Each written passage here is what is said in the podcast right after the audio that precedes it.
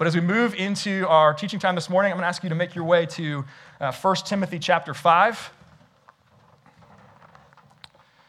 Crazy enough, we are uh, about the halfway point of, uh, of this series going through the books of 1st and 2nd Timothy. And if you recall, at the end of 1 Timothy chapter 3, we were there a couple weeks ago, uh, in what serves as really one of the central parts of his entire letter, the Apostle Paul lays down a threefold definition of the church. And he says the church is the household of God church of the living God, and pillar and buttress of the truth. Now, of the three, household of God is perhaps the least impressive, the least lofty. You, you think of like the church of the living God. This is the place where the presence of the God of heaven and earth, the one true God, dwells, the, pre- the place where God is powerfully working. Pillar and buttress of the truth, you think this is the entity, the human entity that protects and proclaims the gospel of Jesus Christ. And then there's the household of God, God's family, with all its dysfunctions, diseases, depressions, and defeats, like we acknowledge, the things we need healing from, like we acknowledge today in our, in our liturgy. So, yeah, it's, it's perhaps less lofty, it's more gritty. But it's among and within this household of God that the grandiose and the marvelous are actually fleshed out in real life and with real people. So, our understanding of the church has to be framed not just theologically, not just doctrinally, important as those things are, but relationally. Some of us minimize doctrine and theology, and that's a huge error. Others of us minimize relationships and how central they are to the biblical vision of the church, and that's also a huge error. Because in reality, you can't have one of these things without the other. You can try, and people do. And um, as Americans, and especially American Protestants, we are especially susceptible to that. Uh, our default lenses are the lenses of individualism. It's just how we naturally perceive life. But in the ancient Near East, in the first century Mediterranean world, these cultural contexts in which, this, in which Scripture was originally written, it was actually the opposite of that. It wasn't the individual, but it was actually the family that served as the primary relational identity. So, learning to love this household of God, learning how to do relationships in this family, is not for us a luxury or an add on. In fact, if you understand all of that grandiose vision of what Jesus established the church to be, if you can articulate that, if you can champion that better than anyone else can, but you lack love for the real men, women, and children that comprise it. What Paul would say of you in another letter in 1 Corinthians 13 is that you are merely a noisy gong or a clanging cymbal. You make a lot of noise, but you don't do a lot of good. Dietrich Bonhoeffer once wrote Those who love their dream of a Christian community more than they love the Christian community itself become destroyers of that Christian community even though their personal intentions may be ever so honest, earnest, and sacrificial. And he goes on to say, God hates this wishful dreaming because it makes the dreamer proud and pretentious. So that we might be faithful and fruitful members of his family. God is intent to prune that kind of pride, that kind of pretentiousness out of us. And the way that he does this is by making relationships so central to the definition of the church. And here in 1 Timothy 5, with a lot of practical wisdom grounded in a lot of experience, the Apostle Paul lays out some specifics for how we are to treat one another in the household of, of God. So I invite you to listen now with open ears to this book that we love. This is 1 Timothy chapter 5, and I'll read just into those first two verses of chapter 6. Do not rebuke an older man but encourage him as you would a father. Younger men as brothers, older women as mothers, younger women as sisters in all purity. Honor widows who are truly widows. But if a widow has children or grandchildren, let them first learn to show godliness to their own household and to make some return to their parents, for this is pleasing in the sight of God. She who is truly a widow, left all alone, has her hope set on God has set her hope on God, and continues in supplications and prayers night and day. But she who is self indulgent is dead even while she lives. Command these things as well, so that they may be without reproach. But if anyone does not provide for his relatives, and especially for members of his household, he has denied the faith and is worse than an unbeliever. Verse 9 Let a widow be enrolled if she is not less than 60 years of age, having been the wife of one husband, and having a reputation for good works. If she has brought up children, has shown hospitality, has washed the feet of the saints, has cared for the afflicted, and has devoted herself to every good work. But refuse to enroll younger widows. For when their passions draw them away from Christ, they desire to marry, and so incur condemnation for having abandoned their former faith. Besides that, they learn to be idlers, going about from house to house, and not only idlers, but gossips and busybodies, saying what they should not. So I would have younger widows marry, bear children, manage their households, and give the adversary no occasion for slander. For some have already strayed after Satan. If any believing woman has relatives who are widows, let her care for them. Let the church not be burdened, so that it may care for those who are truly widows. Verse 17 Let the elders who rule well be considered worthy of double honor, especially those who labor in preaching and teaching. For the scripture says, You shall not muzzle an ox while it, when it treads out the grain, and the laborer deserves his wages. Do not admit a charge against an elder except on the evidence of two or three witnesses. As for those who persist in sin, rebuke them in the presence of all, so that the rest may stand in fear. In the presence of God and of Christ Jesus and of the elect angels, I charge you to keep the, these rules without prejudging, doing nothing from partiality.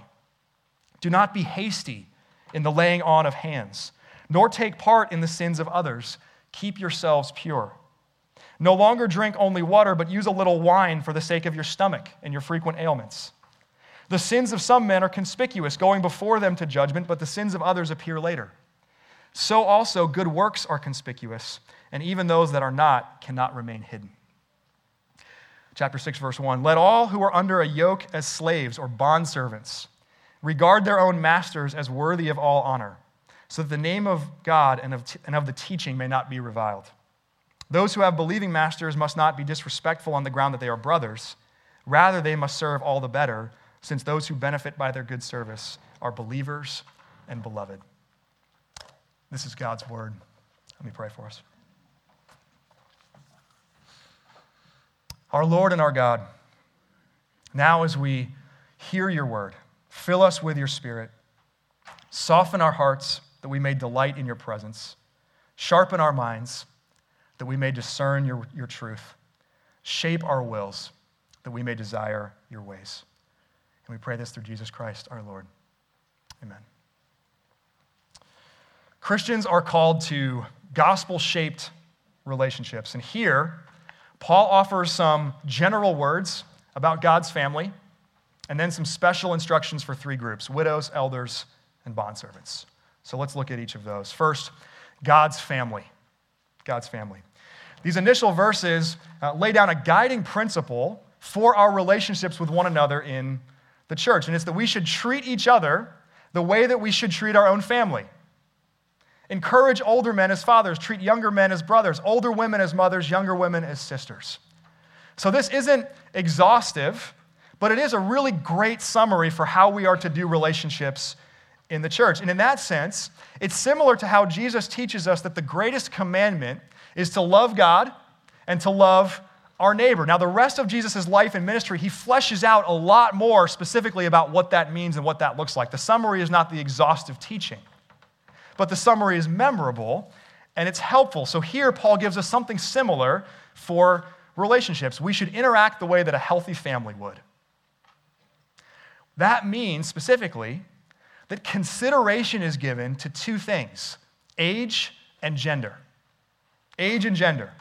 So, in a healthy household, you don't speak to mom and dad the same way that you speak to your siblings.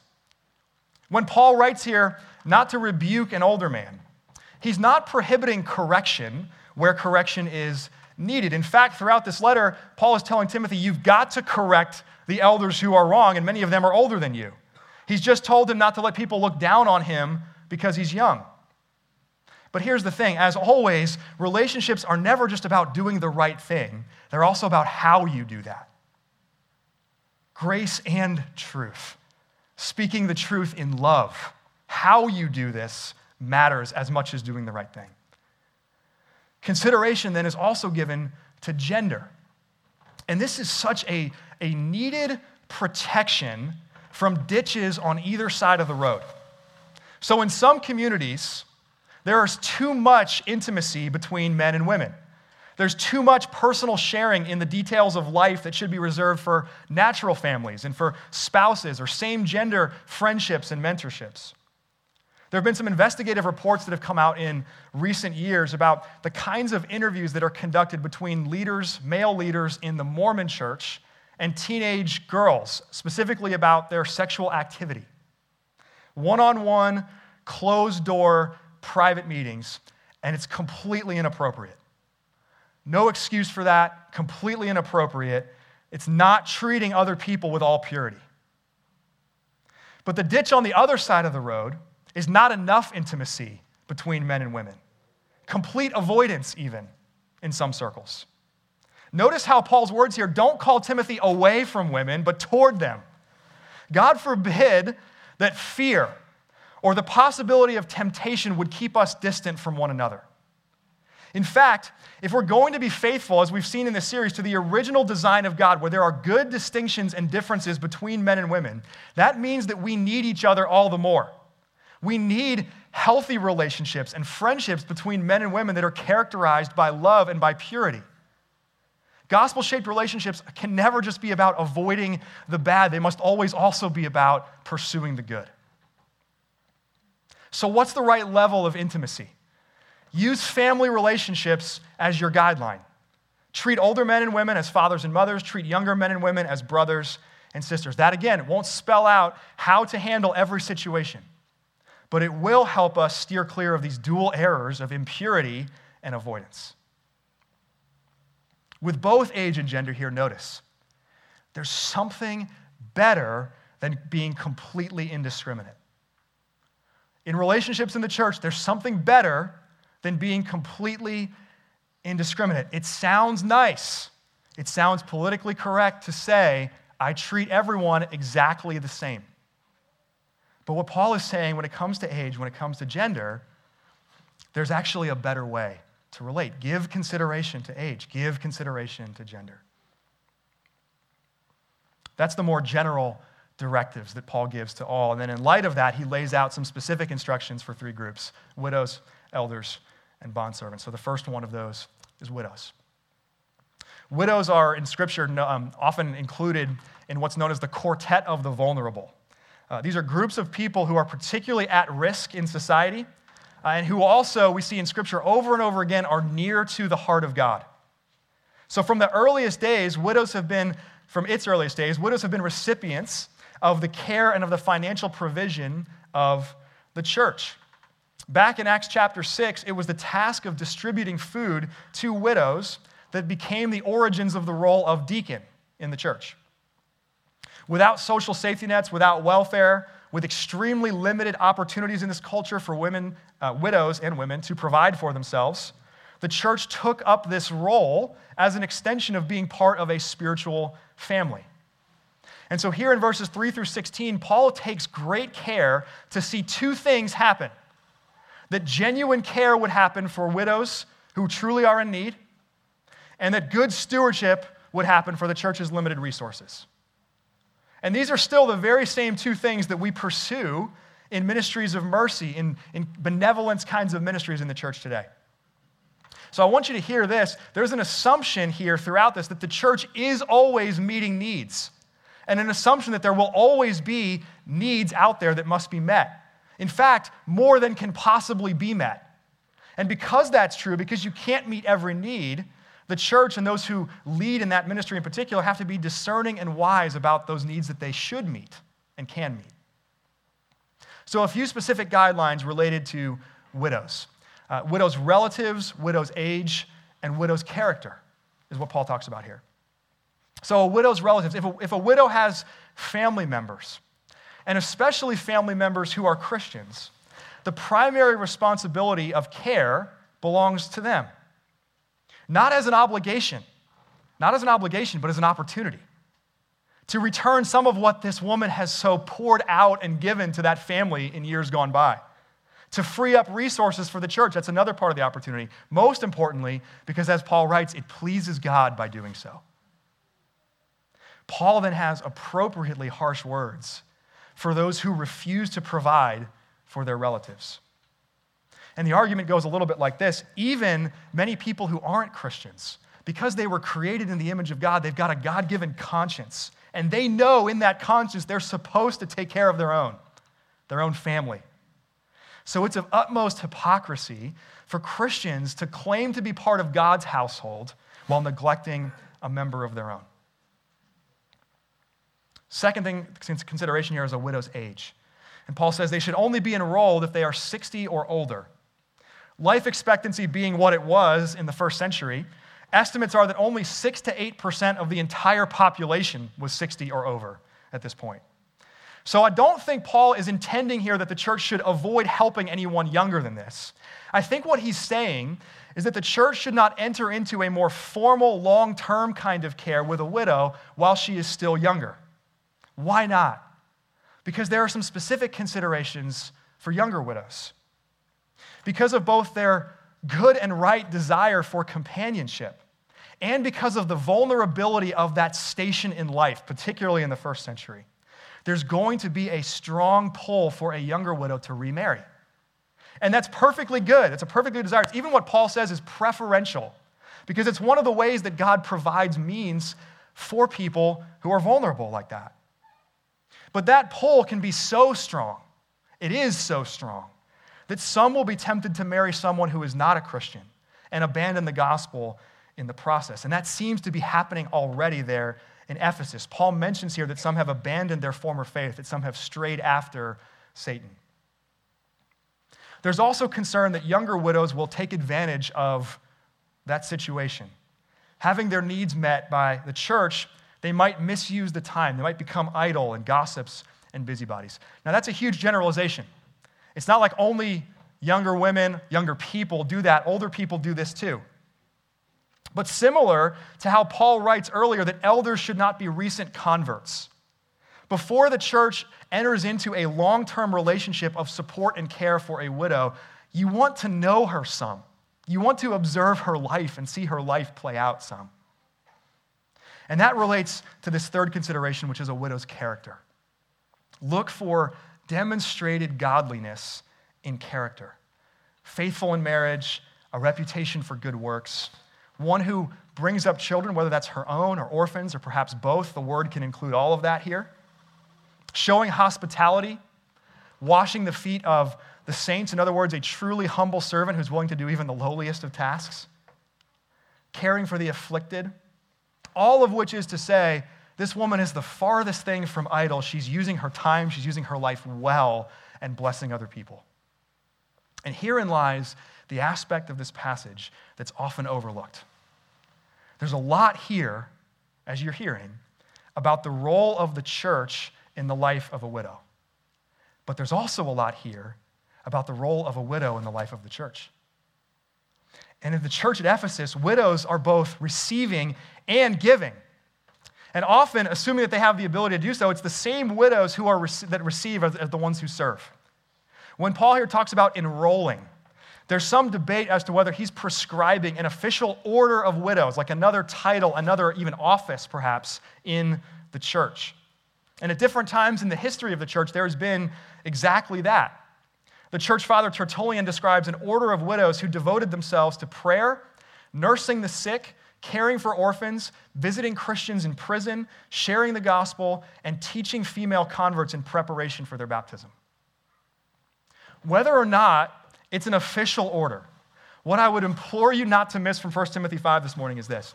In the church, widows don't just need the rest of us, the rest of us need widows.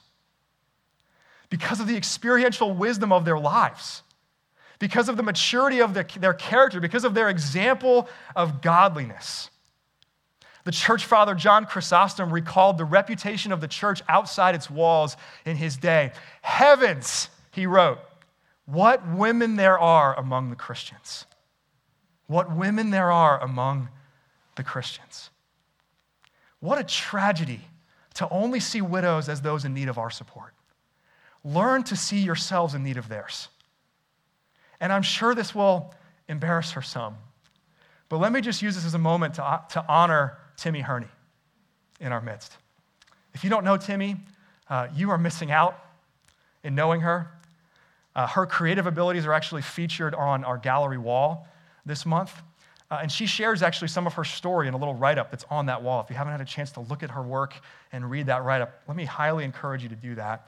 Um, Timmy is actually a widow twice. She, over the course of her life, has, has seen two husbands precede her in death. Unlike elders and deacons, no one aspires to be a widow. No one aspires to that. If you aspire to that, we should talk about your marriage.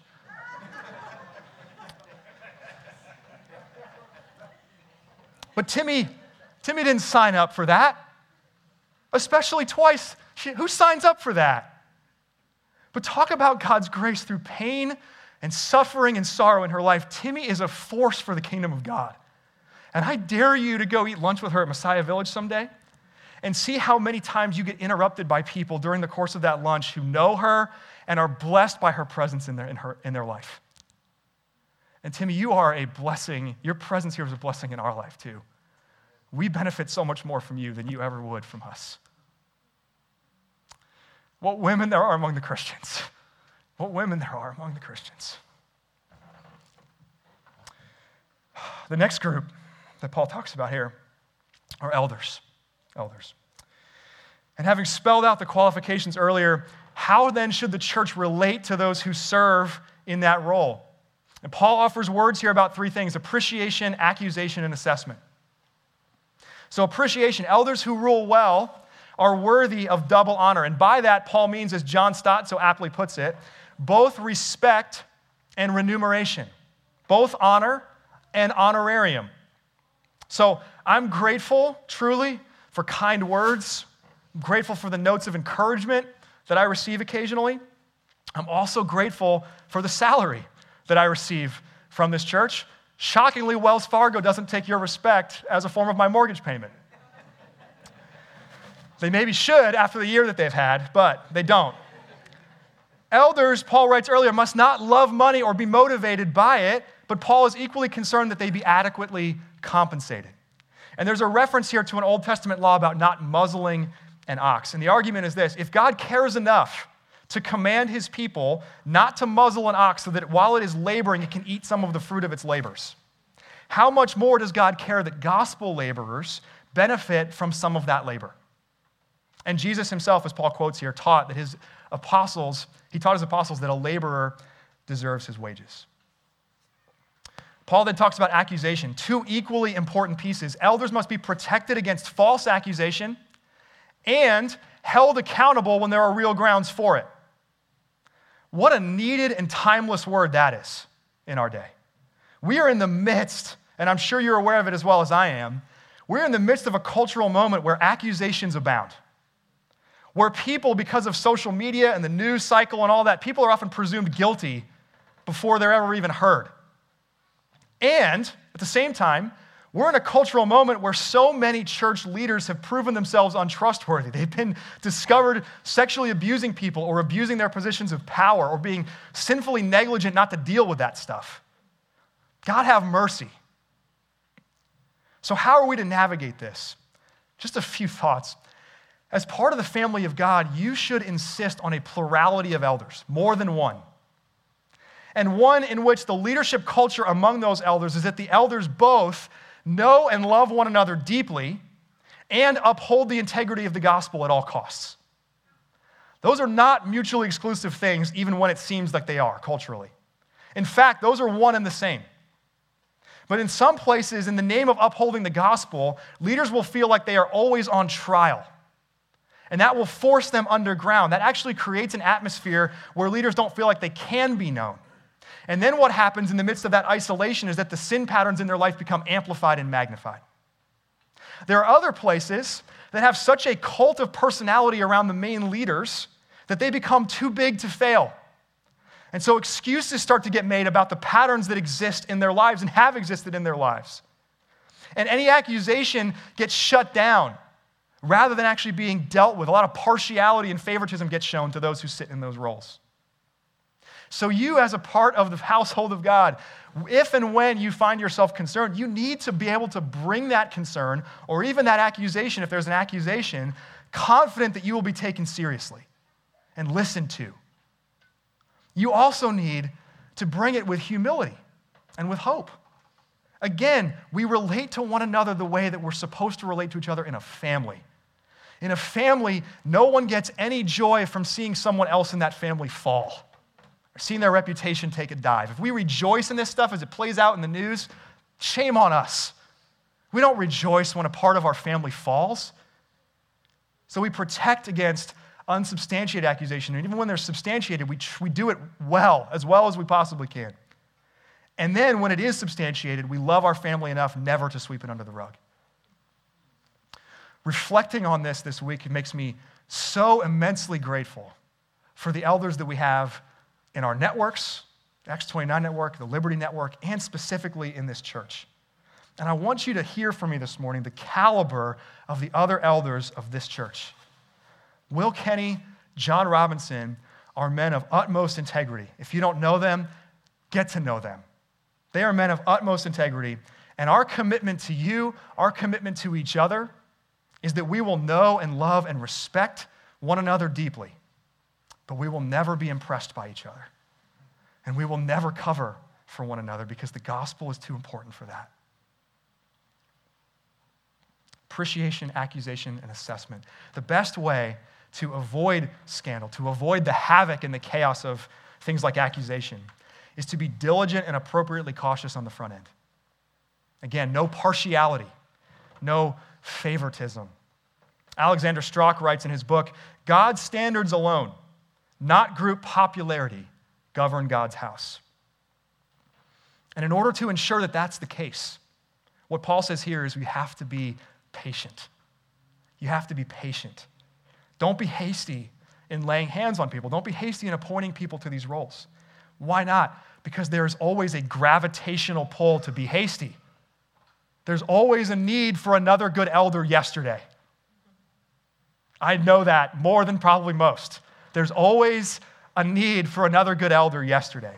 However, as he writes here at the end of chapter 5, while some things are immediately evident, other things take time to appear. And that's true for both our sin patterns and our good works.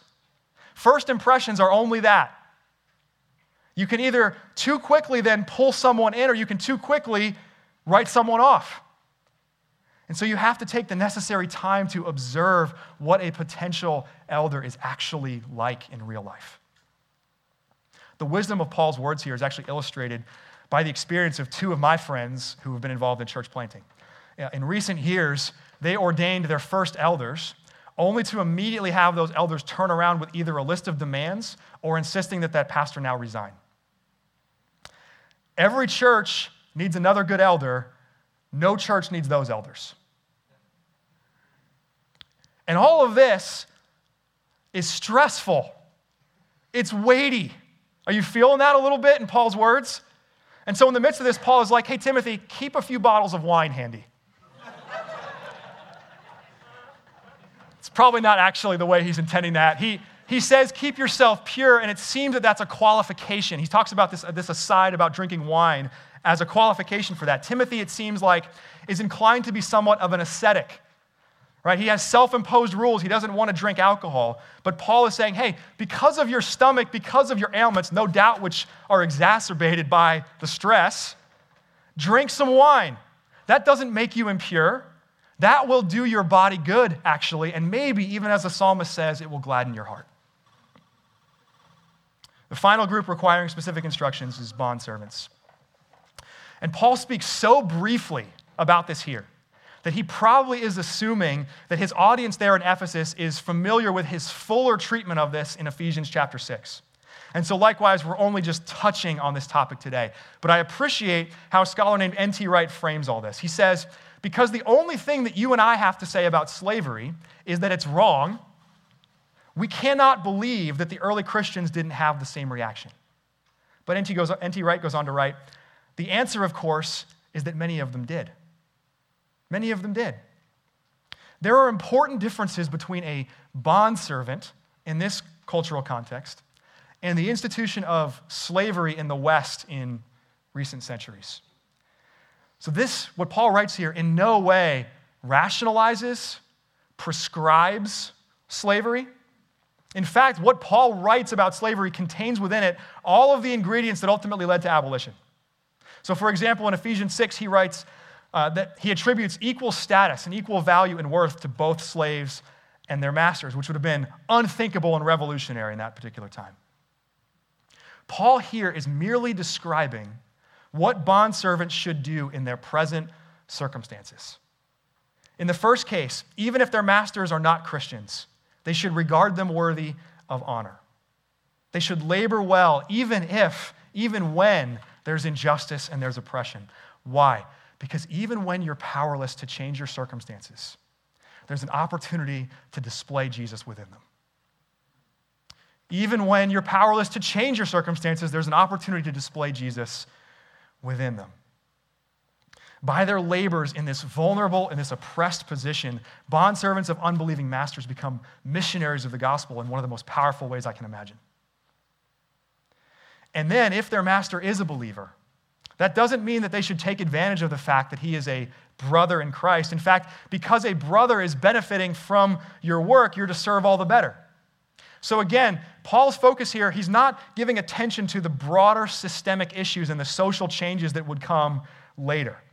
But what he says, even, even without attention there, the fact that a relationship between a master and a bondservant, did you hear this word? Might be characterized as beloved. Think about that. Might be characterized as beloved. That's incredible. That's only possible by the transforming work of God. And it means, at the end of the day, that their shared identity as brothers, fellow members of the same family of God, that is their deeper, more important identity. One that will remain long after all the oppressions and injustices and the walls of division and hostility are broken down in the name of their shared Savior and Lord, Jesus Christ. So, to bring it all together, then, in addition to the opportunity that our relationships afford to display the gospel, Gospel shaped relationships are driven by honor. Did you hear the refrain in this scripture? Honor widows. Elders are worthy of double honor. Even masters of bondservants are worthy of all honor.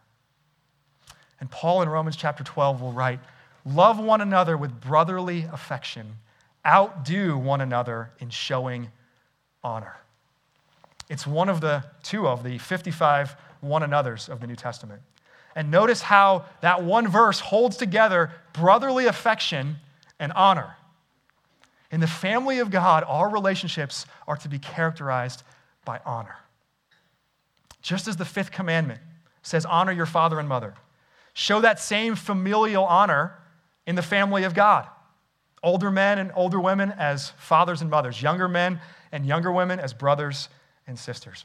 Honor widows not only by providing for them, but by receiving from them. Honor good elders with respect and with remuneration. Even for bondservants, regard your masters as worthy of all honor. Why? Why? Because the church is the household of God. The ones for whom Jesus Christ set aside his own honor and took on flesh and hung on a cross and rose from the dead and ascended back to that place of all honor so that we might become, you and I might become, not just part of an institution, not just part of a movement, but a part of his own family. So, men and women and children who are my family in Christ, understand the church not just doctrinally and theologically, but relationally. And in response to the gospel, may our relationships be characterized by honor. Acknowledge and appreciate each other. Do the hard work of knowing people so that you can affirm what God is doing in their life right now. Recognize the honor that has been imparted to each of the men and the women and the children in this room, that's been imparted to them by God. Because just like you, in your own heart and in your own mind, Sin is constantly assaulting the people in this room with shame and with lies about their lack of it. And so, by our words and by our lives, may the truth, may the honor always speak more loudly. Amen. Let me pray.